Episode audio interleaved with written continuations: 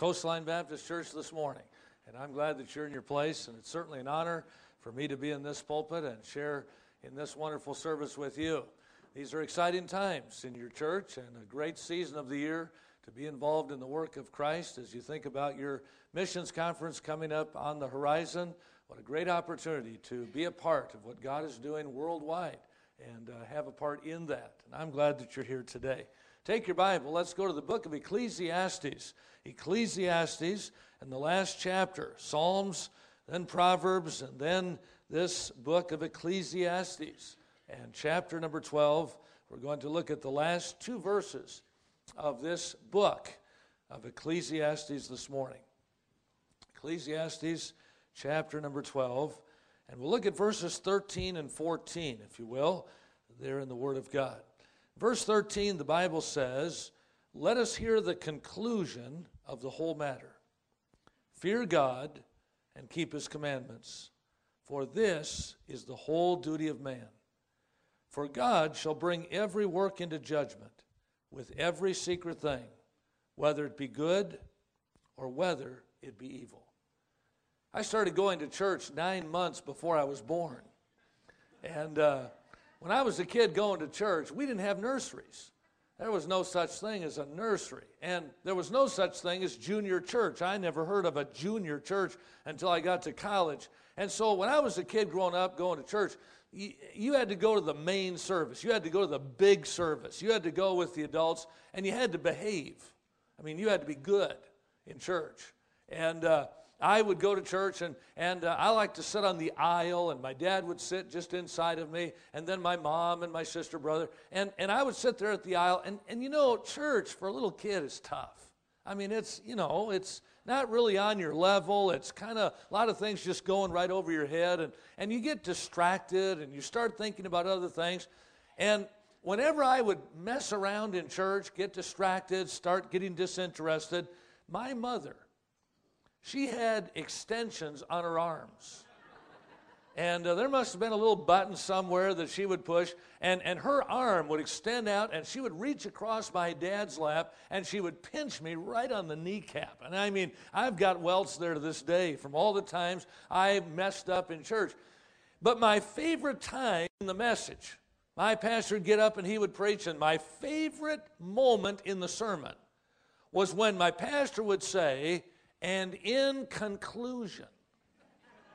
Boy, I live for that moment. I just listen for that one little phrase, "in conclusion," because I knew that my pastor was pretty good at landing the plane when he said we're going in. And he would come to an end of that sermon, and that meant I could go out and play tag with my friends or something on the front lawn. But I lived for that conclusion of the sermon. But you know, thinking about that, the conclusion of a matter is pretty important. The conclusion of a book is very important. The conclusion of a course of study, the conclusion of an education, graduation, commencement, very important time. I think of the conclusion of a game, you know, a sporting event. Some of us don't get to watch a lot of games, but we'll just kind of watch Sports Center, or we'll check our computer just to kind of see what the conclusion was. I think of the conclusion of a court case. And here in the scriptures before us this morning, God talks to us about the conclusion of life. As we live in the 21st century, we are noticing on a daily basis a lot of things happening in this world that the Bible predicts. We see a lot of things happening politically and economically and morally that the Bible has said is going to happen as we come to the end of an age. And we begin to see how God is kind of orchestrating and bringing some things together in order to fulfill His word. And it's kind of neat to understand that. It's kind of exciting to be kind of aware of the prophecies of the Bible and see how they're all fitting together. But the real question this morning is, how is it going to conclude for you? It's one thing to know how the world is going to end. maybe what's going to happen to the nations or who's going to rule the world or how it's all going to end up, but how is it going to end for you? A lot of people think that when you die physically, that's the end of everything. That when you die, you are placed in the ground and life is over. Years ago, Dr. Bob Jones Sr. was sitting in his office. He was the president of Bob Jones College in Cleveland, Tennessee. And he was working there at his desk doing some writing, and he sensed someone coming into the room. And so without even looking up, he said, "May I help you?" A young lady, a student at the college, was standing in the doorway, and she said, "Dr. Jones, I just came by to let you know that I'm going to kill myself." Without even looking up, Dr. Jones said, "I'm sorry, you can't do that." She took a few steps toward the desk and she said, "Sir, I'm not kidding. I'm going to commit suicide." He looked up at her and he said, "I'm sorry, you can't." She said, "Don't mock me, don't make fun of me. I'm tired of living. I'm going to end it all today." He said, "Young lady, you can't do that. You're going to live somewhere forever." And my friend, it's true. And while life on this planet will one day end, we are going to live somewhere forever. The Bible says in Hebrews 9:27, "And as it is appointed unto men once to die, but after this, the judgment." Solomon, in this same book, a few verses prior, said in chapter 12, "Then shall the dust return to the earth from whence it came, but the spirit shall return to God who gave it." You have what is called a soul that is going to live somewhere in eternity forever. And I wonder this morning, are we prepared for the conclusion? Are we prepared to meet God? In this passage before us of just two simple verses, God makes us aware of three important concepts with respect to the conclusion of life. First of all, he points out a duty. He says in verse 13, "Let us hear the conclusion of the whole matter." He kind of boils things down here. He simplifies. He begins to speak very succinctly as he says, here's the bottom line. Here's the conclusion of the whole matter. And he speaks to us and reminds us of an ending day. In verse 13, "Let us hear the conclusion of the whole matter." One day, life on earth is going to end. Many people live as if there is no end.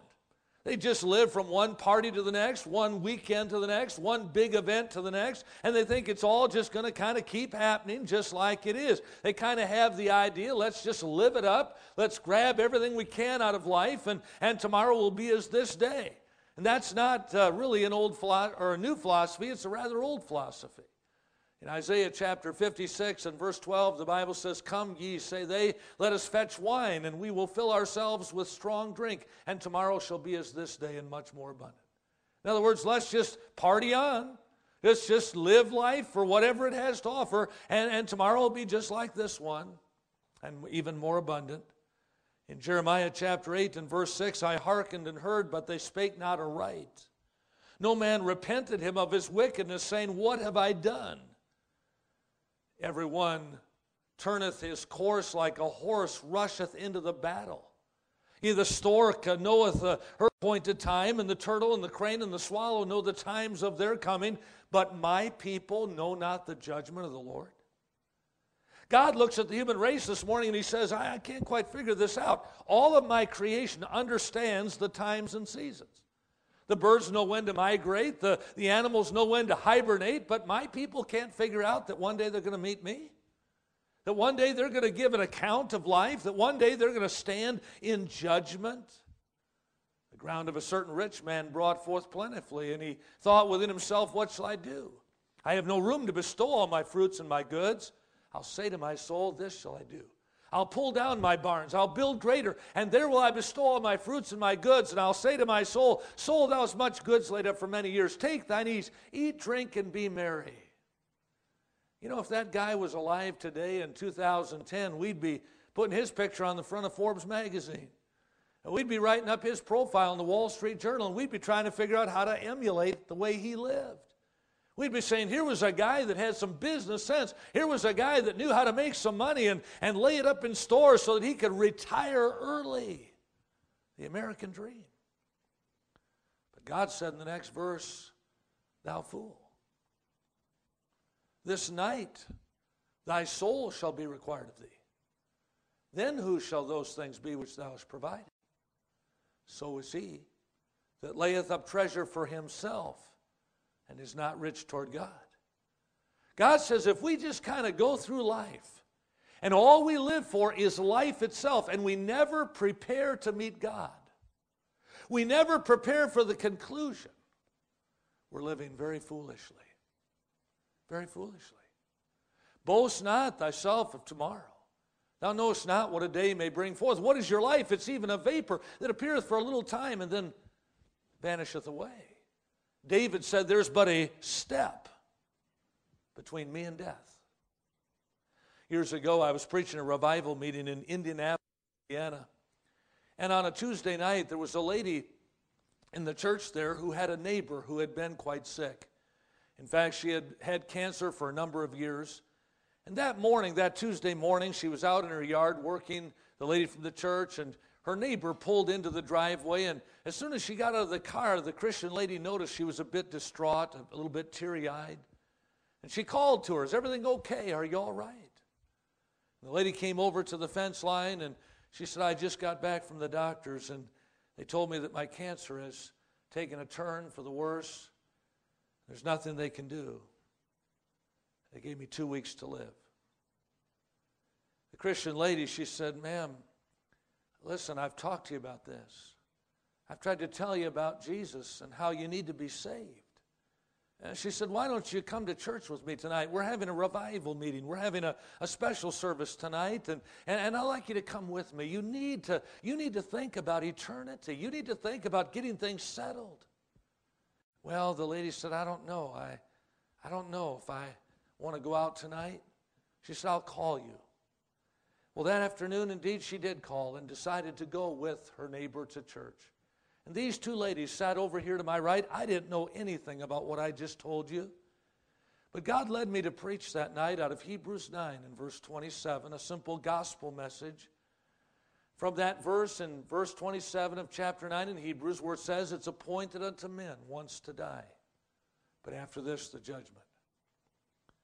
And I was preaching that message and got to about the very end, maybe about 10 minutes to go in the message.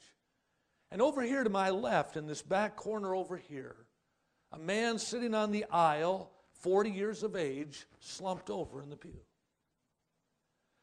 By the grace of God, there was a medical doctor sitting right across the aisle from him, and he jumped up and went to the man's assistance.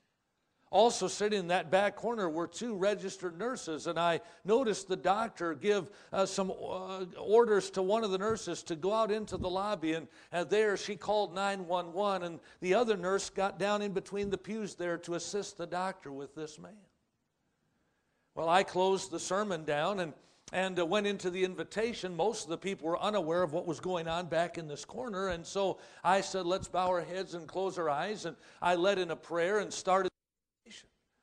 The pastor had come up on the platform, and I kind of let him know that there were some problems in the back, and he said, just keep going. He said, that doctor is one of the best in Indianapolis. He'll take care of it. So we went into the invitation, invited folks to come and trust Christ as Savior, and several folks came to the altar. And I gave it over to the pastor, and he had everyone sit down, and he kind of informed folks that there was an emergency in the back and that we needed to pray. And so he began to lead the congregation in prayer, and as he did, the paramedics came in with the little cart, and they put the man on top of there and wheeled him out. And as he was closing his prayer, we could hear the sirens going off into the distance to the hospital. The pastor closed his prayer and dismissed the service. And this lady over here that had brought her neighbor, she turned to her neighbor lady, and she said, listen, don't you think you ought to get saved? I mean, 12 hours ago, you were told that you've got 2 weeks to live. And now you've sat for an hour and listened to the Bible, and in the Bible it says that we're going to die and we must prepare to meet God.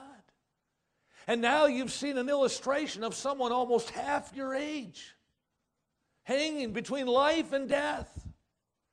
Don't you think you need to get saved?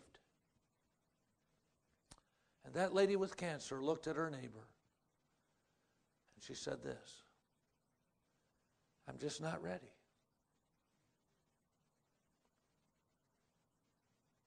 And when that was shared with me later, I thought, when will she be ready to prepare? And my friend, when are we going to get ready for the conclusion? We may be ready for this week, and we may have all of our plans laid for this year or this Christmas season or whatever it is, but when will we prepare for the ending day? Notice, not only is there an ending day involved in this duty, but we see an emphatic directive. In verse 13, he says, "Let us hear the conclusion of the whole matter. Fear God." Fear God. Friend, do you understand there is a God? That God is real. He really does exist. The Bible says the fool has said in his heart, there is no God. Fastest growing religion in America this morning is no religion. Atheism is growing at a very rapid pace in our country. And every once in a while, someone will say to me, as I try to witness them, I'll say something about the Lord, and they'll say, "Oh, I'm an atheist." And I always say, "God doesn't believe you." And by the way, He doesn't. And usually that causes them to stop for a moment and look at me kind of strange. I'll get to quote Romans chapter 1 and verse 20, "That which may be known of God is manifest in them, for God hath showed it unto them, even His eternal power and Godhead, so that they are without excuse." Do you realize that God has said there's not a person alive on planet Earth that does not know that I exist? I have revealed myself to them. There is no such thing as an atheist. And if you read further in the book of Romans, you'll come to chapter 2, and it tells us that every person believes this book is true. Because in chapter 2, it'll tell you that God has written it on our hearts, our conscience also bearing witness. You see, man may easily excuse himself from this preparation for the conclusion, but God says, no, you know that there's a God, and we need to fear that God, because the fear of the Lord is the beginning of knowledge. But fools despise wisdom and instruction. In Proverbs chapter 1 and verse 22, "How long, ye simple ones, will ye love simplicity? And the scorners delight in their scorning, and fools hate knowledge. Turn you at my reproof. I'll pour out my spirit unto you. I'll make known my words unto you, because I've called, but you refused. I stretched out my arm, but no man regarded. But you have set at naught all my counsel. You would none of my reproof. I also will laugh at your calamity. I'll mock when your fear cometh. When your fear cometh as desolation, when your destruction cometh as a whirlwind, when distress and anguish cometh upon you, then shall they call upon me, but I'll not answer. They shall seek me early, but they shall not find me, because they hated knowledge and did not choose the fear of the Lord. Therefore shall they eat the fruit of their own doings.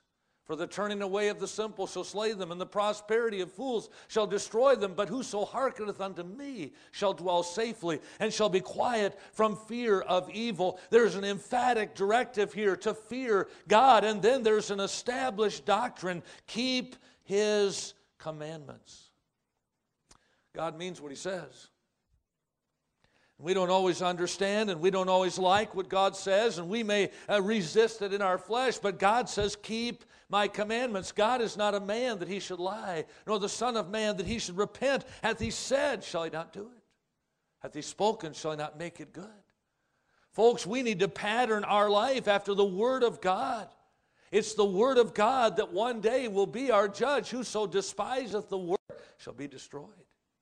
He that rejecteth me and receiveth not my words, Jesus said, hath one that judgeth him. The word that I have spoken, the same shall be his judge in the last day. Oh, we have a duty. Fear God. Keep His commandments. But notice, secondly, this morning, a divine. In verse 14, he says, for God.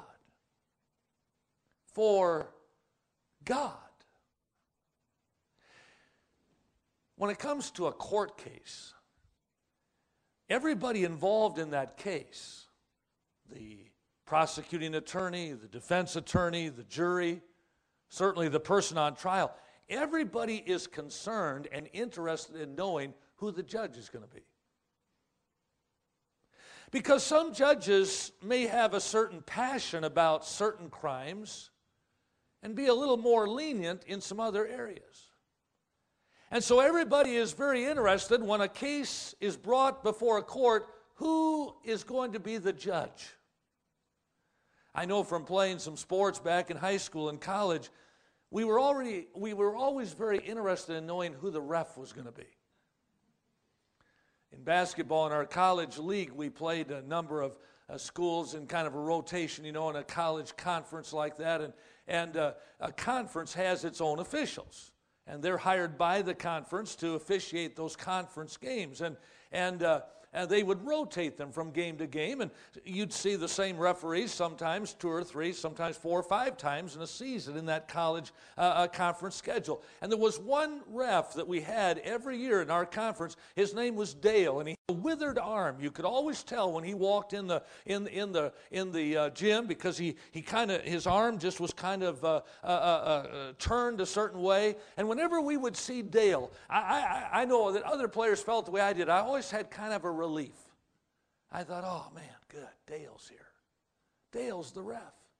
Dale's one of the officials. This is great because Dale was fair, and he was helpful. When he would call something on you, he'd always tell you exactly what you did. If he called traveling, he'd tell you how you traveled. If he called a foul, he'd tell you exactly what you did. He was almost like a coach on the floor as he would call the game. And we loved playing games when Dale was the official. Then there were other refs. And they'd walk in the gym and go, oh, no, not that guy again. Oh, man, that guy is so inconsistent. That guy is ticky-tack. He calls every little thing. And then other guys, oh, boy, that guy lets everything go. This is going to be a rough one. We were always interested in who the ref, who the judge was going to be. Folks, when our life ends, the judge has already been determined. The judge is not going to be our best friend. The judge is not going to be our spouse. The judge is not going to be our pastor. The judge is God. For God, before the Lord, for he cometh. He cometh to judge the earth. He shall judge the world with righteousness and his people with his truth. God's not going to judge the world on the basis of the U.S. Constitution. God's not going to judge you and me on the basis of some church creed. He's going to judge the world on the basis of his truth. For God, he is a confirmed judge. I said in mine heart, God shall judge the righteous and the wicked, for there's a time there for every purpose and for every work. Paul said, Timothy, I charge thee therefore before God and the Lord Jesus Christ, who shall judge the quick and the dead at his appearing. But not only is there a confirmed judge, I see here a comprehensive judgment. In verse 14, he says, God will bring every work into judgment with every secret thing, whether it be good or whether it be evil. A comprehensive judgment. Nothing will slip by the all-seeing eye of God. Nothing will go past the all-knowing mind of God. We think, oh, you know, God will let me by. God will be kind. God will be gracious. God's a loving God, and He'll overlook a few things in my life. He'll kind of wink as I walk past. Ezekiel said in chapter 7 and verse 8, I will judge thee according to thy ways and recompense thee according to thine abominations. Mine eye will not spare thee. Neither will I have pity. But I will judge thee for all thy ways and recompense thee for all thine abominations, and ye shall know that I am the Lord. Thou set our iniquities before thee, our secret sins in the light of thy countenance. O God, thou knowest my foolishness, my secret sins are not hid from thee. If we have forgotten the name of our God or stretched out our hands to a strange God, will not God search this out? For he knoweth the secrets of the heart. There is a duty. There is a divine. And I want you to see, thirdly, there is a dividing. In verse 14, it's very obvious that when God conducts this judgment at the end of our life, that there's going to be a separating or a sorting of things. He says, I'm going to judge every work, every secret thing, whether it be good or whether it be evil. A separating of deeds.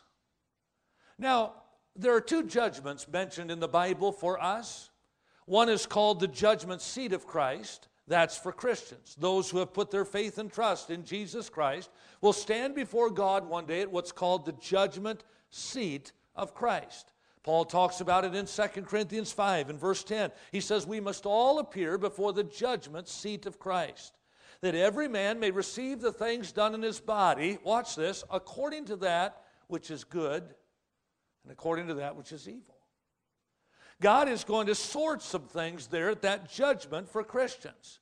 In 1 Corinthians 3 and verse 13, he talks about this judgment seat of Christ, and he says, every man's work shall be made manifest, for the day shall declare it, because it shall be revealed by fire. And the fire shall try every man's work of what sort it is, whether it be good or whether it be evil. You see, when we die and meet God, that will not be when it will be determined where we will spend eternity.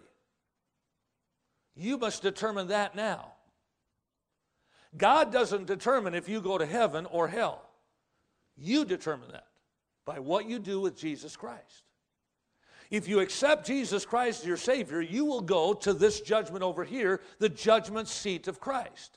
And that judgment will not be to determine whether you're going to go to heaven or hell. You've already determined that. And your very presence at the judgment seat of Christ confirms that you are a child of God. And nothing can change that. But as a child of God, you are going to be judged according to your works, whether they're good or whether they're evil. In other words, since we got saved, God is keeping track of how we're living.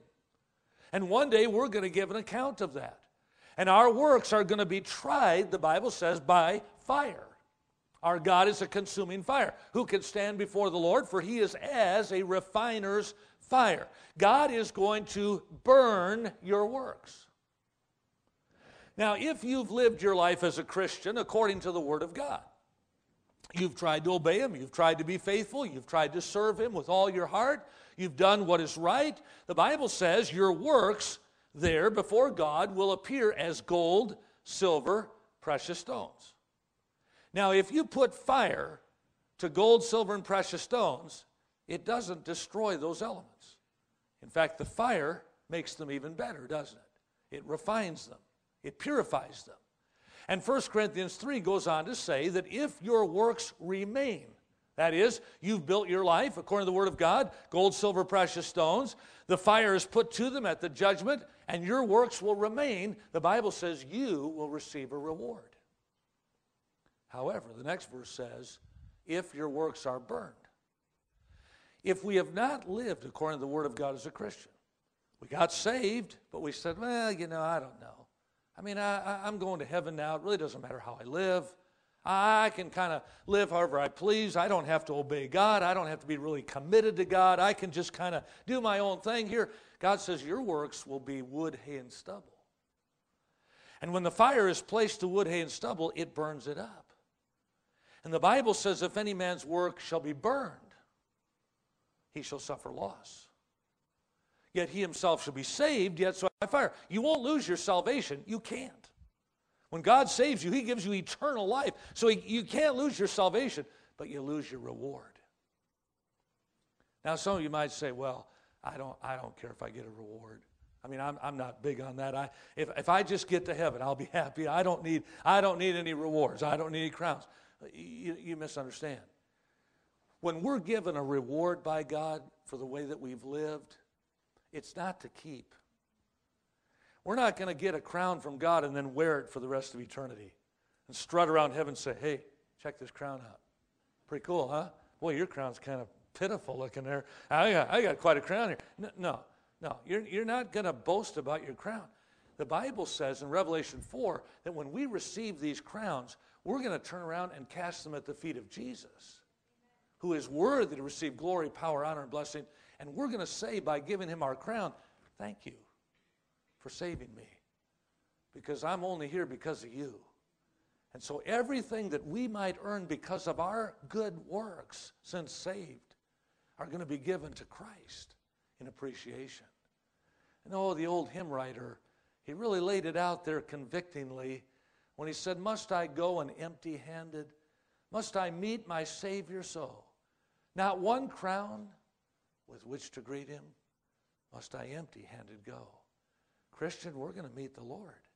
And thank God we're saved. Thank God we don't have to worry about that. But we're going to be judged according to our works. There'll be a separating of deeds. But friend, if you're lost this morning, you too will be judged. And the Bible calls that judgment the Great White Throne Judgment. And it also is a judgment that separates deeds. You see, the Great White Throne Judgment does not determine, again, where a person spends eternity. That's already determined.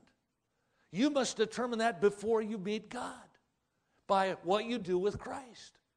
But the Bible says in Revelation 20, verse 11, I saw a great white throne, and him that sat on it, from whose face the earth and the heavens fled away, and there was found no place for them. And I saw the dead, small and great, stand before God, and the books were opened.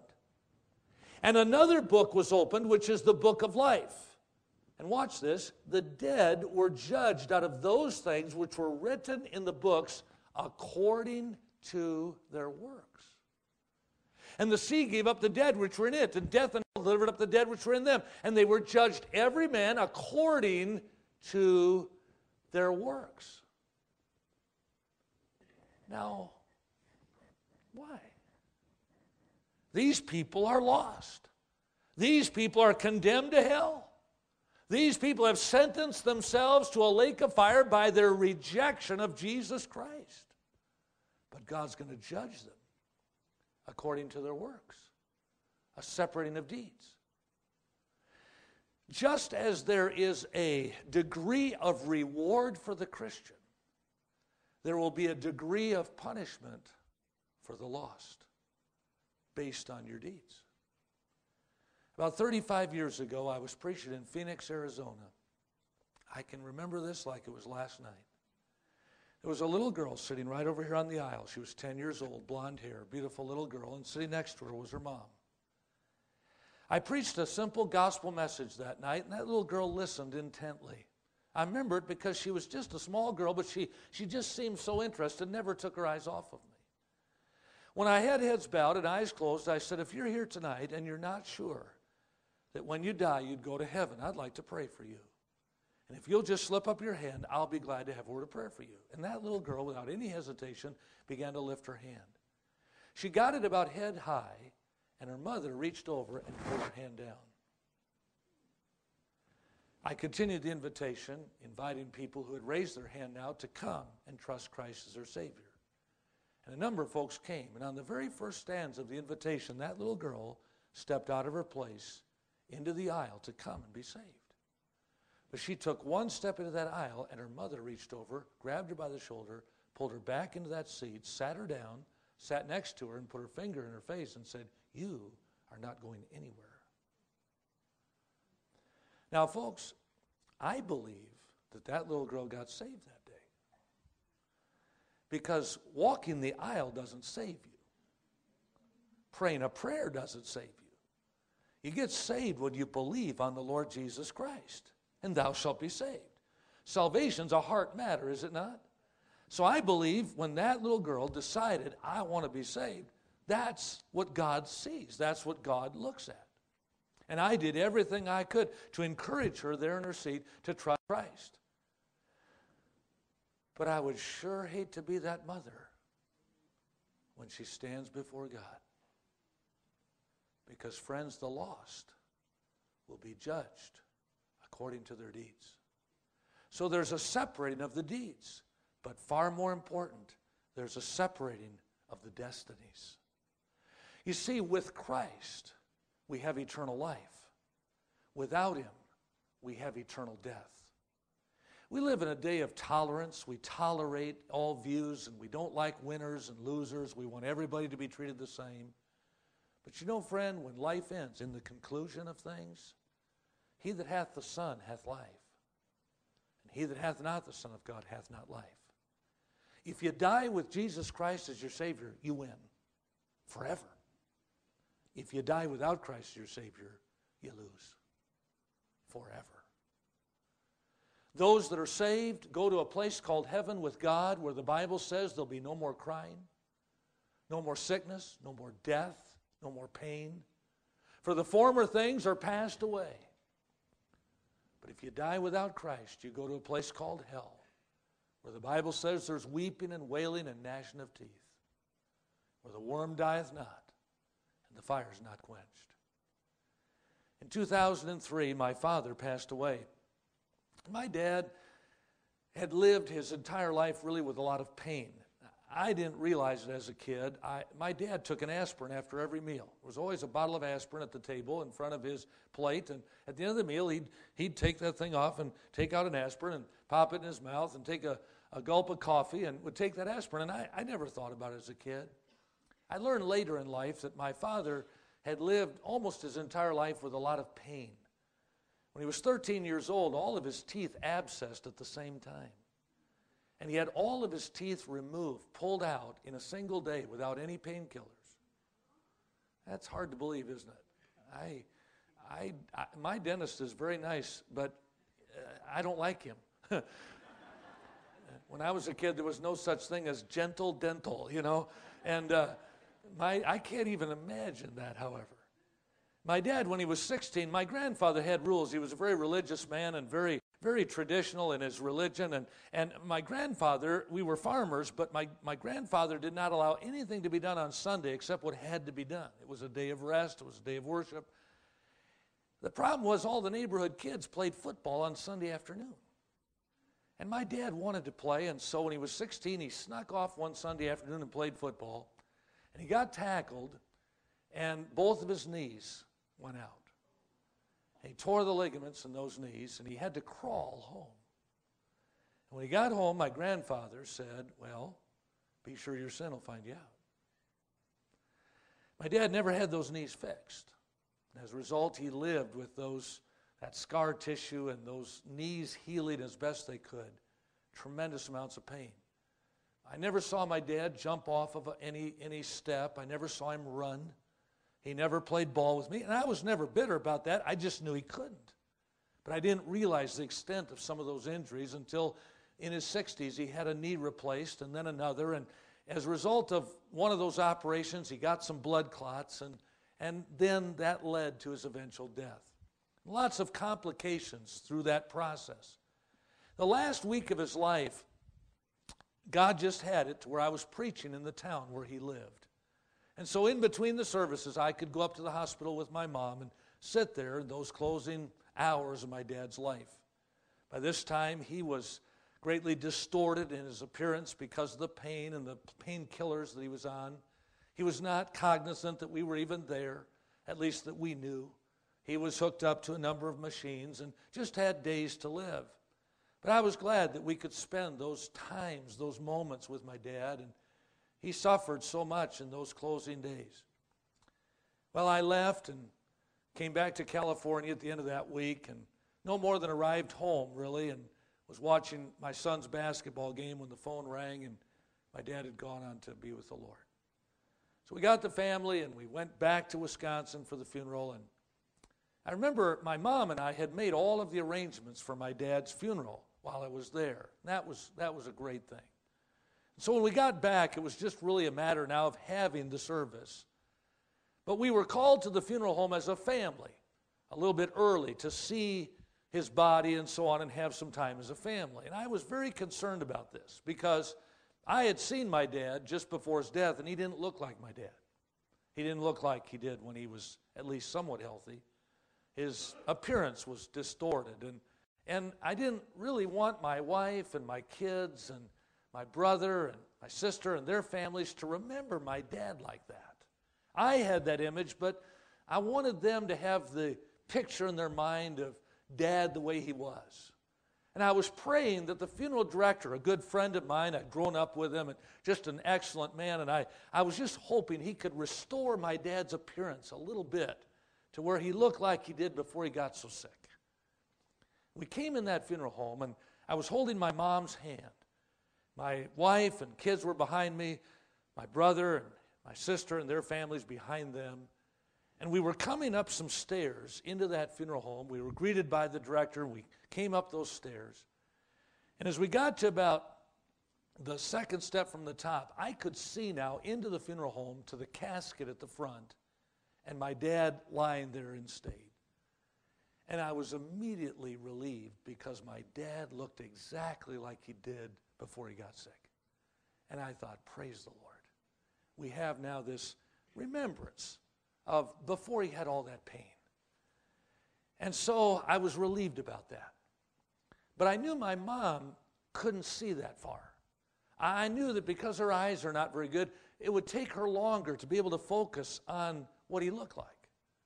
And as we walked across that room toward that casket, we got about halfway across, and my mother now saw the remains of her husband for 55 years, knowing that he's not there, he's with the Lord, but his body's there.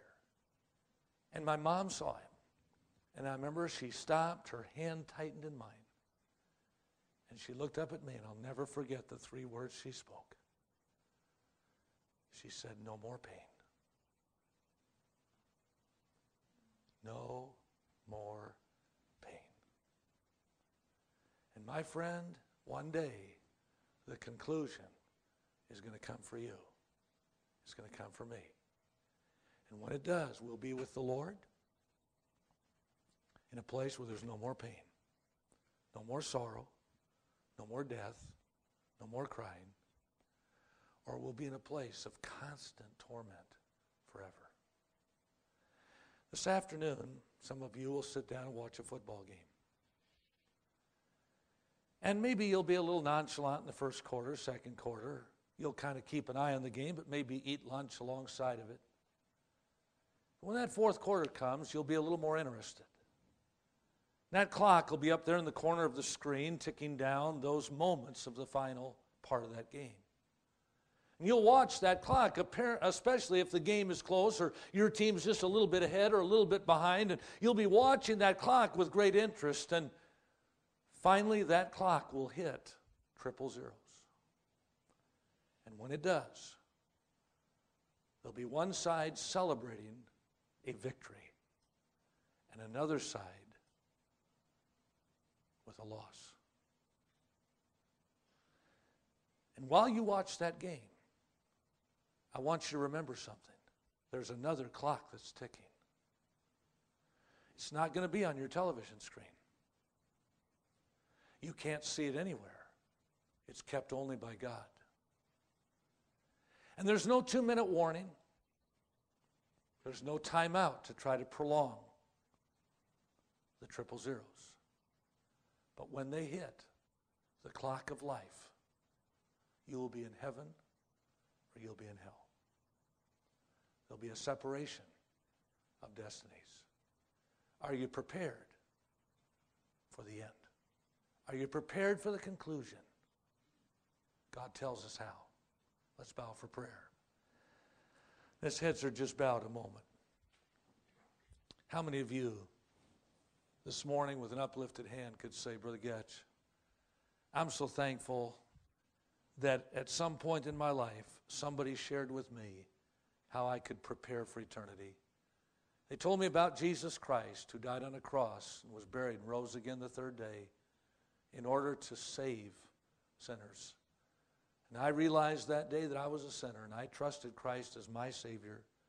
And today, on the basis of that fact and that fact alone, I know that when the clock of my life hits those 00:00, to be absent from the body will be to be present with the Lord." And I'm thankful I know that, have that assurance. If that's your testimony, just slip up your hand all over this room. No one's looking. No one will be embarrassed.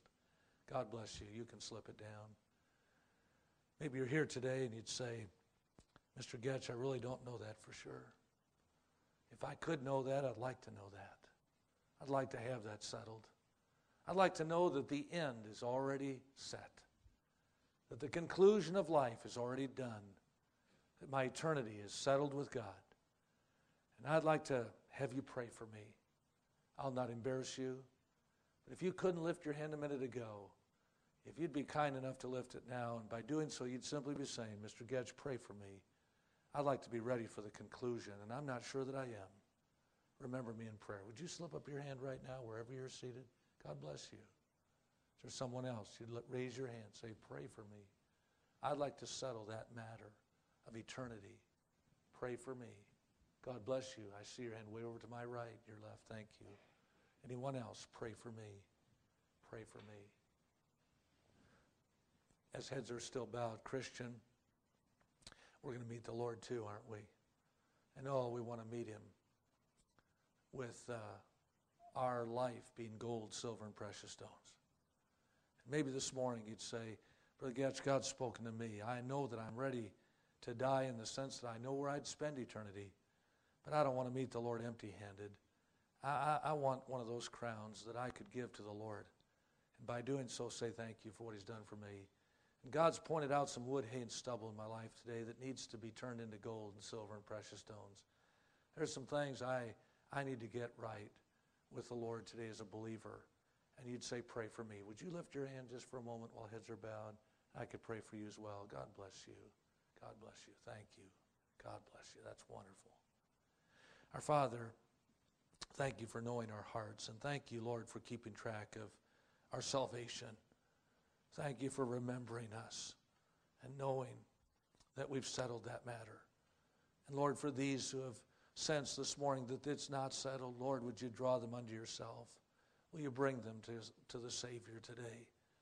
And then, Lord, thank you that as a child you of God, you know us and you are keeping track of our deeds and how we live. Thank you, Lord, when we're faithful, you don't forget about that. One day you'll honor that, you'll reward that, and we can thank you as a result. Lord, convict us where we're not faithful, where we're not obedient, where we're not serving you with all of our heart. Lord, help us to exchange some of those things today at an old-fashioned altar and say, Lord, with your help, I want to live for you in a way that pleases you. And we'll thank you for what you do in Jesus' name. Let's stand quietly if you can with heads bowed and eyes closed. Our instrumentalists are in place, and there are folks that are more than ready and willing to help you this morning with a spiritual need. And if God has spoken to your heart this morning, you've raised your hand, you've said, I don't know for sure that I'd go to heaven if my life ended. I'm going to invite you in just a moment when the music starts to come. Ask someone near you to come with you if you'd like. They'd be happy to. Meet one of these folks here at the front and just say, I'd like to settle this matter of my eternity. They'd be happy to help. If you're here as a Christian, you know what church is about? It's about helping us to get ready for the conclusion. And if God spoke to your heart this morning as a Christian, maybe there's a need to follow the Lord in baptism or join the church or maybe just start reading your Bible. Or maybe there's a sin God's convicted you about that just needs to stop. With God's help this morning, you want to say, Lord, there's some things that need to be taken care of. And I'm going to come and I'm going to say, Lord, with your help, I want to do these things that are pleasing to you. If that's the case, then you come. I'm going to ask the music to begin. And as it plays, if God's speaking, you slip out and come, will you? Wherever you are, don't hesitate. Don't wait. Do what God wants you to do with the message you've heard this morning. In conclusion, one day life will be concluded and eternity will begin. Are you sure you'd go to heaven? Oh, if not, come. Let someone show you how to be saved today. Christian, is your life right? Is your house in order? Oh, what an opportunity to settle some things with the Lord